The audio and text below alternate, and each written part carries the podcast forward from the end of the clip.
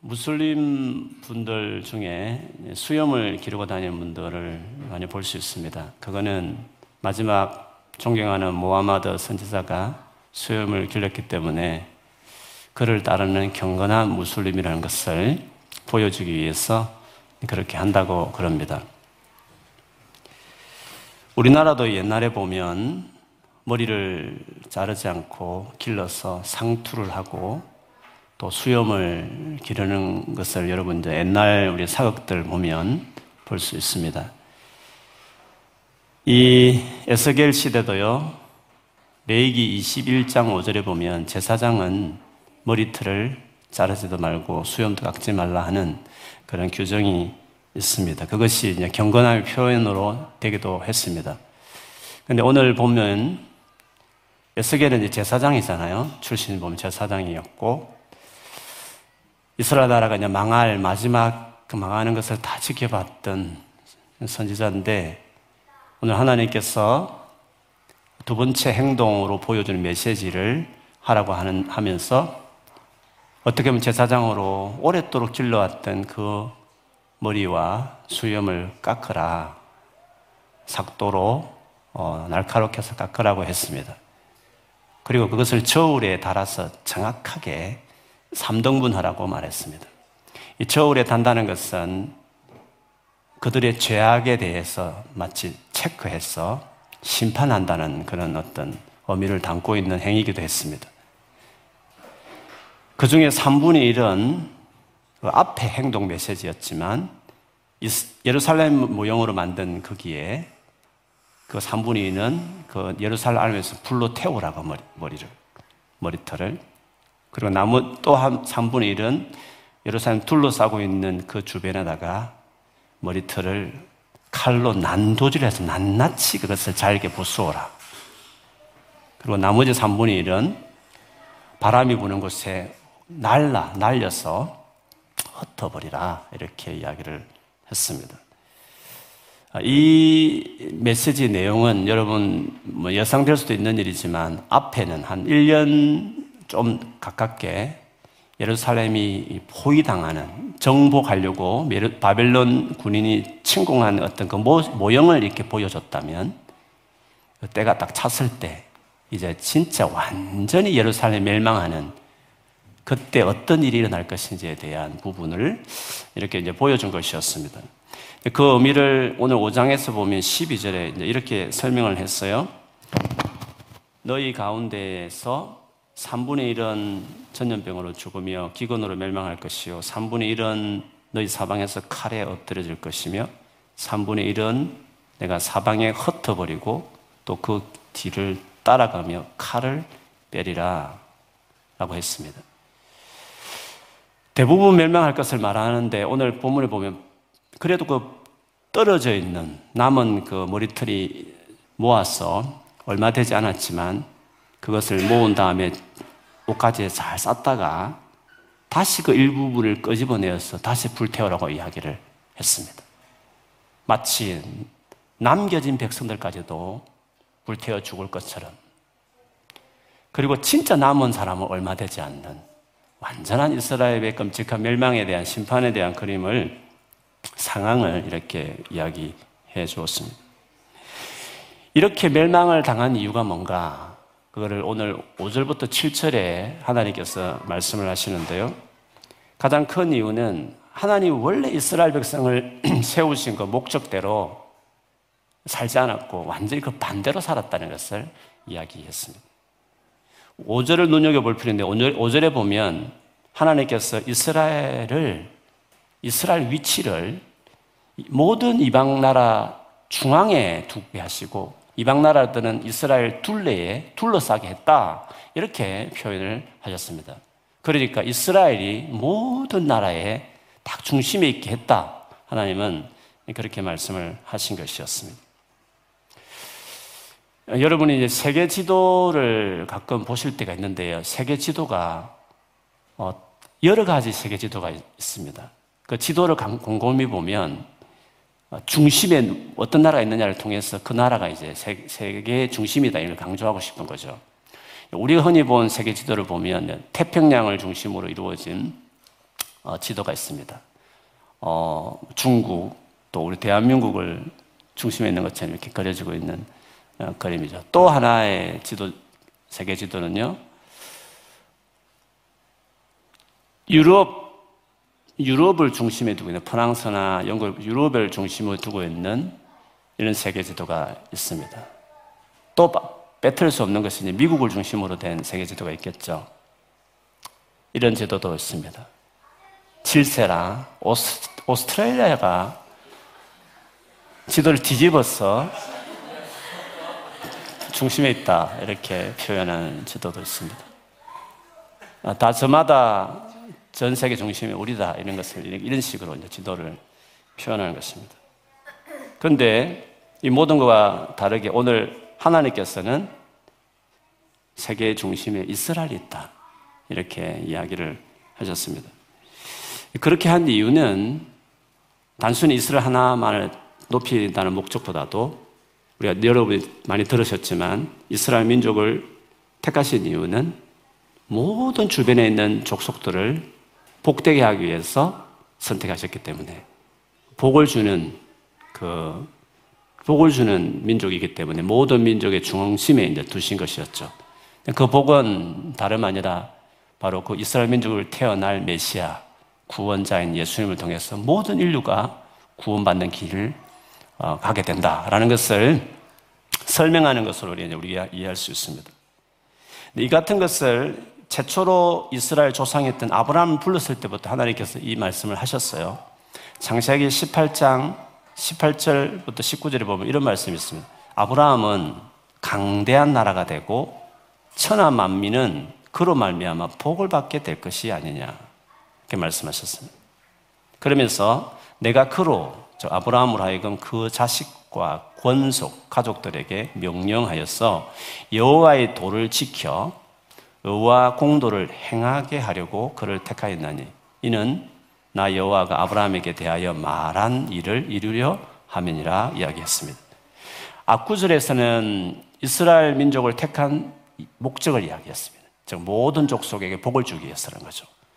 뒤에 부분은 어떻게 하면 그럼 이스라엘 백성들이 그런 복을 주는 민족이 될 수 있느냐 하는 것을 설명하셨습니다. 그것은 바로 여호와의 도,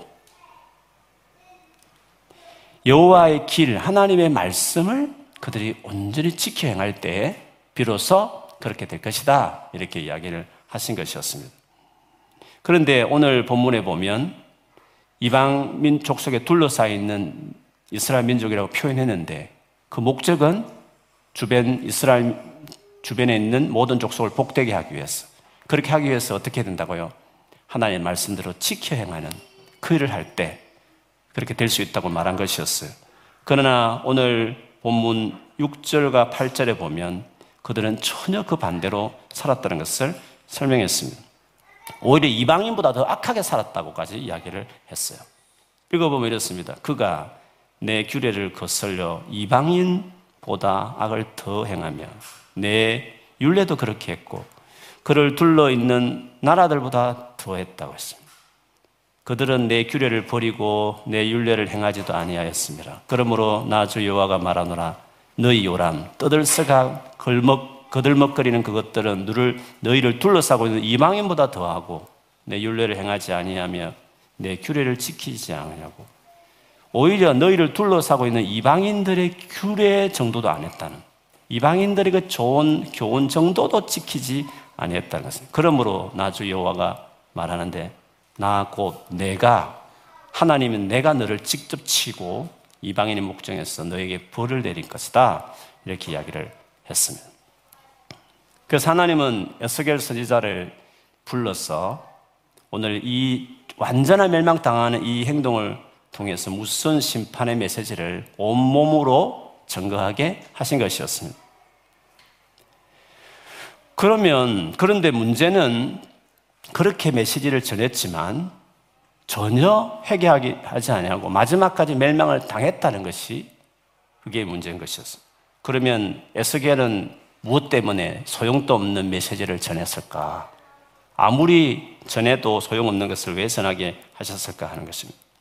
제사장 에스겔로 본다면 그 머리털까지 다 밀면서까지 수치스럽고 치욕스럽게 많은 사람들이 놀랄 정도의 행위를 하면서까지 아주 시리어스하게 메시지를 전했음에도 불구하고 그들은 전혀 돌이키지 않고 마지막까지 결국 멸망당하는 결과를 맞이한 것 아니겠습니까? 여러분, 우리가 아무리 경고하고 설득하고 가르쳐도 결국 그대로 되지 않고 결국 멸망하고 말게 된다면 그 말씀을 전한 사람은 대단히 고통스러운 일이 아닐 수 없죠.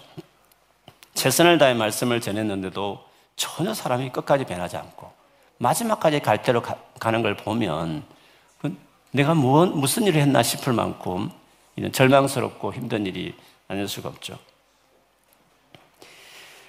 그런데 하나님께서 그 에스겔을 들어 네가 했던 그 모든 것들 왜 마지막까지 회개하지 않고 결국 멸망되는 그 지혜까지 그 메시지를 전한 너의 그 모든 것이 절대 헛되지 않다는 것을 이어서 이제 말씀을 하시는 것입니다.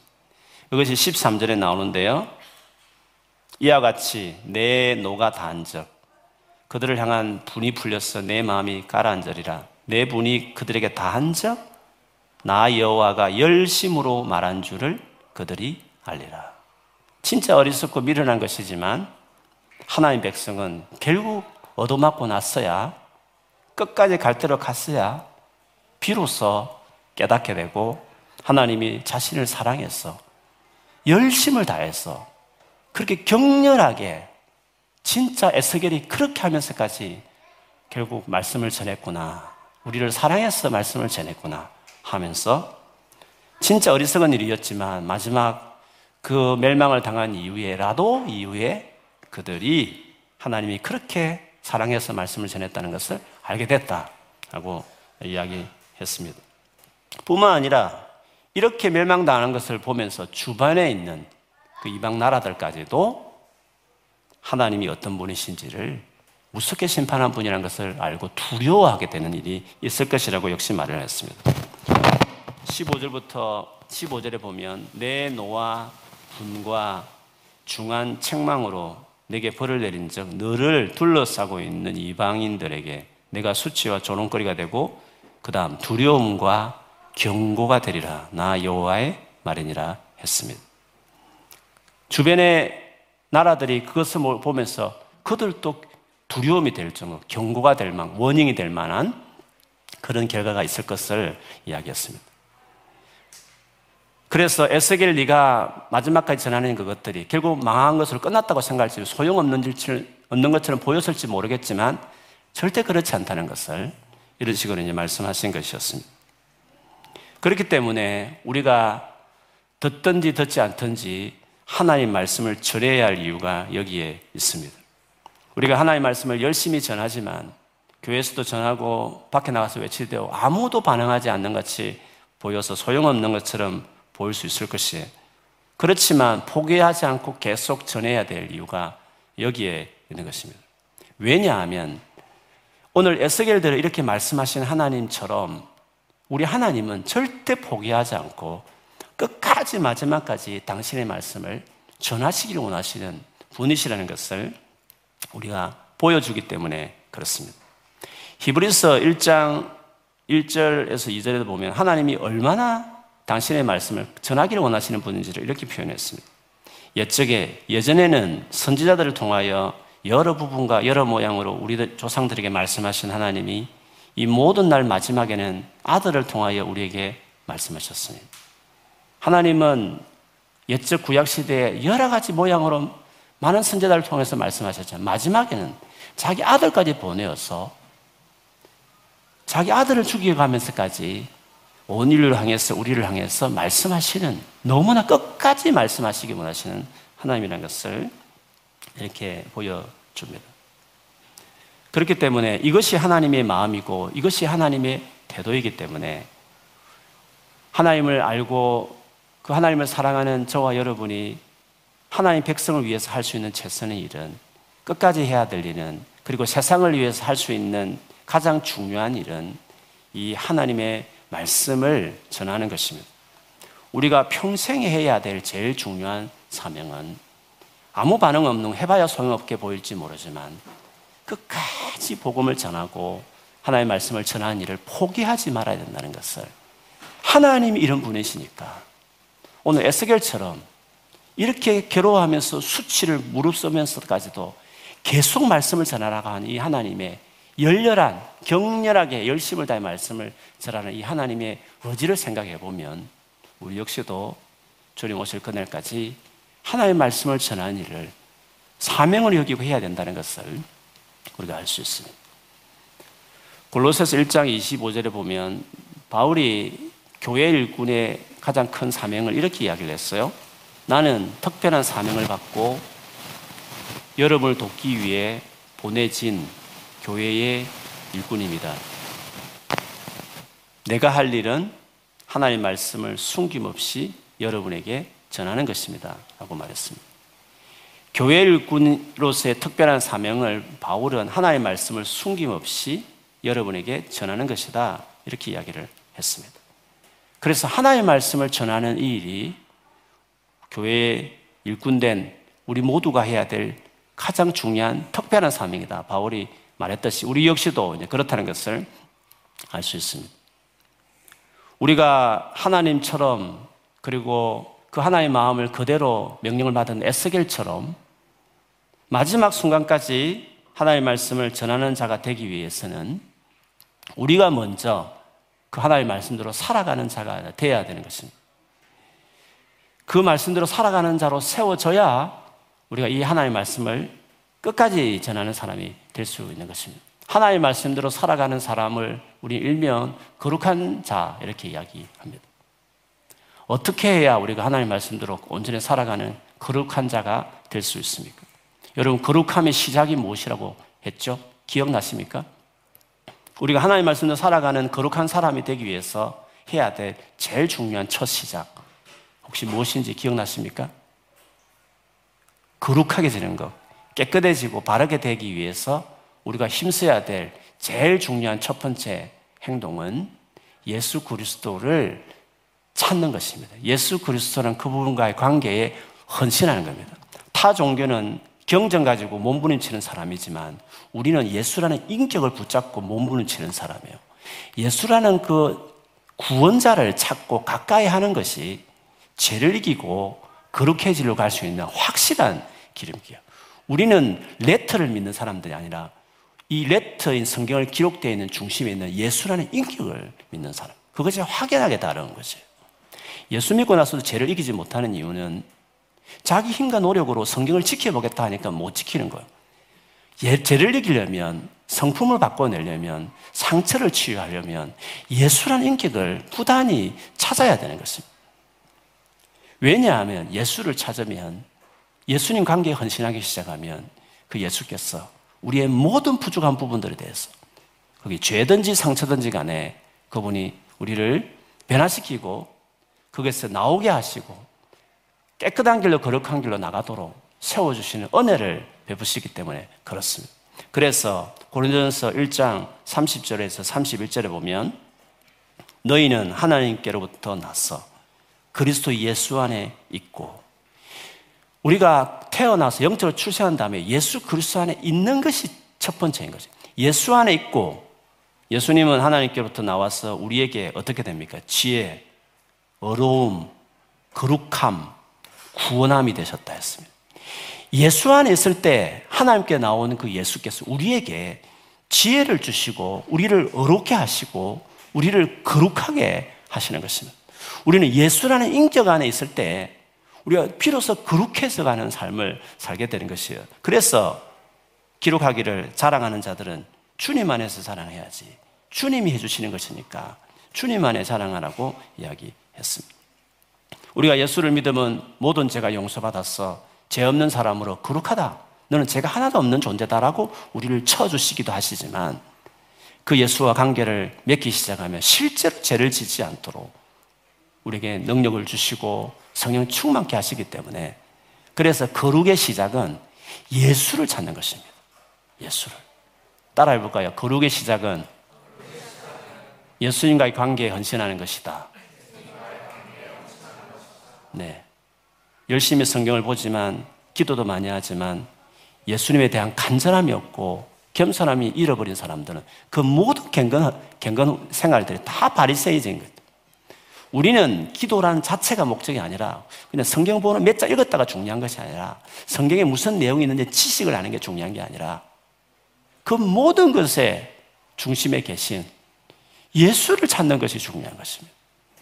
내가 예수를 찾고 있는지 안 하는지는 우리가 알아요. 겸손한가? 간절한가? 애절한가? 글자로 볼 때는 애절할 필요가 없습니다. 그냥 지식적으로 보면 되는 것입니다. 성경에 대한 많은 지식을 알 수도 있는 것입니다. 그러나 인격을 대할 때는 예수라는 그 구주를, 주인을 대할 때는 그분을 갈망하는 자의 태도는 다른 것이에요. 겸손한 것입니다. 간절하고 애절하게 찾는 것입니다. 그렇게 되면 죄 이길 수 있습니다. 그렇게 되면 망한 상한 마음도 회복되는 치유를 경험할 수 있는 것이에요. 그래서 기억해야 됩니다. 모든 종교와 우리의 거룩의 시작은 다른 것입니다. 모든 종교는 경전을 추구하는 것입니다. 자기 힘과 노력으로 지켜보겠다고 애쓰는 것입니다. 자기 힘으로 그걸 절제해보겠다고 노력해보겠다고 결심하는 또다시 새로운 결심을 하고 리스트를 만들어면서 하는 것입니다. 우리는 예수 그리스도라는 인격을 찾기 시작할 때 돌파구가 일어나게 되는 것이에요. 예수님을 찾으면, 인격이신 예수님을 찾으면 그분이 우리에게 거룩하게 살 수 있도록 힘을 주셔요. 그리고 그분이 가르쳐요. 실제로 이제는 말씀대로 살 수 있도록 우리를 세워가시는 거죠. 계속 반복해서 말씀드리지만, 그래서 마태복음 11장 28절에서 30절, 수고하고 무거운 짐진하더라. 네 힘으로 열심히 애쓰고 노력해도 변화가 안 되고 계속 힘들고 답답하고 하는 많은 삶의 무게를 지고 많은 너희들에게 말을 하는데, 내게로 오라. 나라는 인격에 오라는 것입니다. 지난달에 열심히 성령 충만했지만 그 한 달 동안 나를 찾지 않으면 또 바닥을 치는 것입니다. 나에게로 오라는 것입니다. 아무리 문제가 많아도 괜찮아요. 주님께로 가면 되는 거죠. 다 내게로 오면 내가 쉬게 하겠다고 했습니다. 왜? 그분은 온유하고 겸손하니까. 말씀드린 대로 격려하고 위로하고 기다려주고 또 세워주시고 힘주시고 우리를 탓하지 않으시고 할 수 있다고 말씀하시고 겸손하고 온유하신 그분이시니까 인격을 찾으면 그렇게 되지만 말씀만 그냥 찾아버리면 그냥 레터만 찾아버리면 계속 정죄만 되는 것입니다. 나는 왜 다윗처럼 살지 못할까? 나는 왜 바울처럼 살지 못할까? 나는 이 말씀대로 왜 살지 못할까? 레트만 붙들면 계속 정죄감만 가지고 실망하지만 예수라는 겸손하고 온유하신 예수라는 인격을 찾으면 그분은 격려하시고 힘을 주시고 위로하시고 은혜를 주시는 것이. 그러면서 내 멍에를 메고 내게 배우라 하듯이 나와 딱 하나가 되면 멍에라는 것이 딱 하나 되는 거 아닙니까? 두, 멍에가 소 두 마리가 딱 멍에를 이렇게 연합하듯이 완전히 나에게 연합하면 그렇게 하면 그리고 배우라는 것입니다. 가르치기 시작합니다. 서서히 자라는 겁니다. 하루아침에 인격이 바뀌지 않습니다. 죄를 끊는 문제든지 인격을 바꾼 상처 문제도 마찬가지입니다. 주님 안에 거하게 되면 주님이 하나하나 이렇게 세워. 그러면서 마음에 힘을 더 얻는 과정에 들어가게 되죠. 그래서 이런 방식, 주님과 인격에 헌신하고 그 주님부터 배우는 이 방식은 너무 쉬운 겁니다. 내 멍에는 쉽고 내 짐은 가벼운 것입니다. 거룩함에 나가는 길은 너무 쉬운 것이에요. 왜? 예수란 그분이 주도하셔서 이루어 가시는 거룩함의 사역이니까 그런 것입니다. 그래서 내 짐은, 내 멍에는 쉽고 가볍다. 이런 말씀을 하시는 것입니다. 하나님은 예수님 오신 이후에 세상의 중심에, 세상의 중심에 교회를 두셨습니다. 교회는 세상의 소금과 빛이라고 주님 말씀하셨다는 것은 세상의 소금과 빛이라는 것, 세상의 운명이 너희 손에 달려있다. 너희가 빛을 잃으면, 너희가 맛을 잃어보면 세상 끝난 거다. 세상의 중심은 교회다. 믿는 너희들이 세상의 중심이다. 라고 주님이 말씀하신 것이었습니다. 근데 교회는 세상의 중심 정도가 아니라 만물의 중심이라고까지 어, 말씀하셨어요. 에베소서 1장 22절에서 23절에 보면 만물을 예수님 발 아래 복종하게 하시고 그를 만물 위에 만물 위에 교회의 머리로 삼으셨느니라. 교회는 그의 몸이니 만물 안에서 만물을 충만하게 하시는 이에 충만함이라고 이야기했습니다. 만물을 충만하게 하는 만물 위에 있는 위치가 있는 존재들이 교회라고 이야기했습니다. 그러니 교회인 저와 여러분을 주님은 세상의 중심일 뿐만 아니라 만물의 중심에 두셔서 만물을 충만케 하시는 그 통로로 주님이 교회를 세우셨다. 이렇게 이야기하셨습니다. 그렇기 때문에 우리가 어디 가든지 하나님의 충만으로 만물을 채우기 위해서 해야 될 일은 하나님의 말씀대로 살아내는 하나님의 말씀대로 그대로 살아가는 거룩한 사람으로 내가 세워지는 것입니다. 근데 그것이 어떻게 된다고요? 예수 그리스도 그분의 인격과 그분의 관계에 헌신하는 사람이 되는 것입니다. 그렇게 하시면 주님이 여러분을 세워주실 것입니다. 세워진 그 은혜로 이제 말씀들을 그대로 행하기 시작하면 만물을 충만하게 하는 것입니다. 주변을 복되게 하는 것입니다. 내가 열심히 따짐해서 노력해서 그렇게 살아가는 게 아니라 예수 그리스도에 헌신하게 되면 예수께서 예수께서 나로 말씀대로 살게 하고 말씀대로 살아가는 우리를 통해서 주변에 소금이 되게 하고 빛이 되게 하시고 만물을 충만케 하시는 그런 사람으로 우리를 세워가게 되는 것이죠. 그러니 예수를 믿은 이후에 이 젊은 날에 예수께 헌신하는 사람이 되어요. 죄를 지었을 때 죄책감 시달리면서 머리 숙이고 어깨 힘 빼지 말고 그러니까 그러니까 더더욱 예수께 담대하게 나아가는 것이요. 상처받고 힘이 때 연약함을 느낄 때마다 그러니 더더욱 예수 그리스도께 나가기 시작하는 거예요. 그러면 주님이 은혜를 주실 줄 믿습니다. 반드시 치유하고 부어주셔요. 회복해야 돼요. 충만해져야 돼요. 그렇게 해서 배워가는 것입니다. 자기를 세워가는 것입니다. 그렇게 하시면 주의 말씀을 그대로 순종하는 사람이 되면 주님이 딱 동력자가 되어서 여러분과 함께 주변을 복되게 하는 일에 놀랍게 여러분을 사용해 주실 것입니다. 이 밤에도 주님을 찾는 여러분 되길 축복합니다. 위로받으시고 채워주시고 또 강건해 주셔서 또다시 말씀대로 더 순종하는 사람으로 세워져서 여러분 마지막 가면 갈수록 주변에 많은 사람들에게 영향을 미치고 많은 사람을 복되게 하는 그런 하나님의 백성으로서 살아가는 여러분 되시기를 주님 이름으로 축원합니다. 아멘.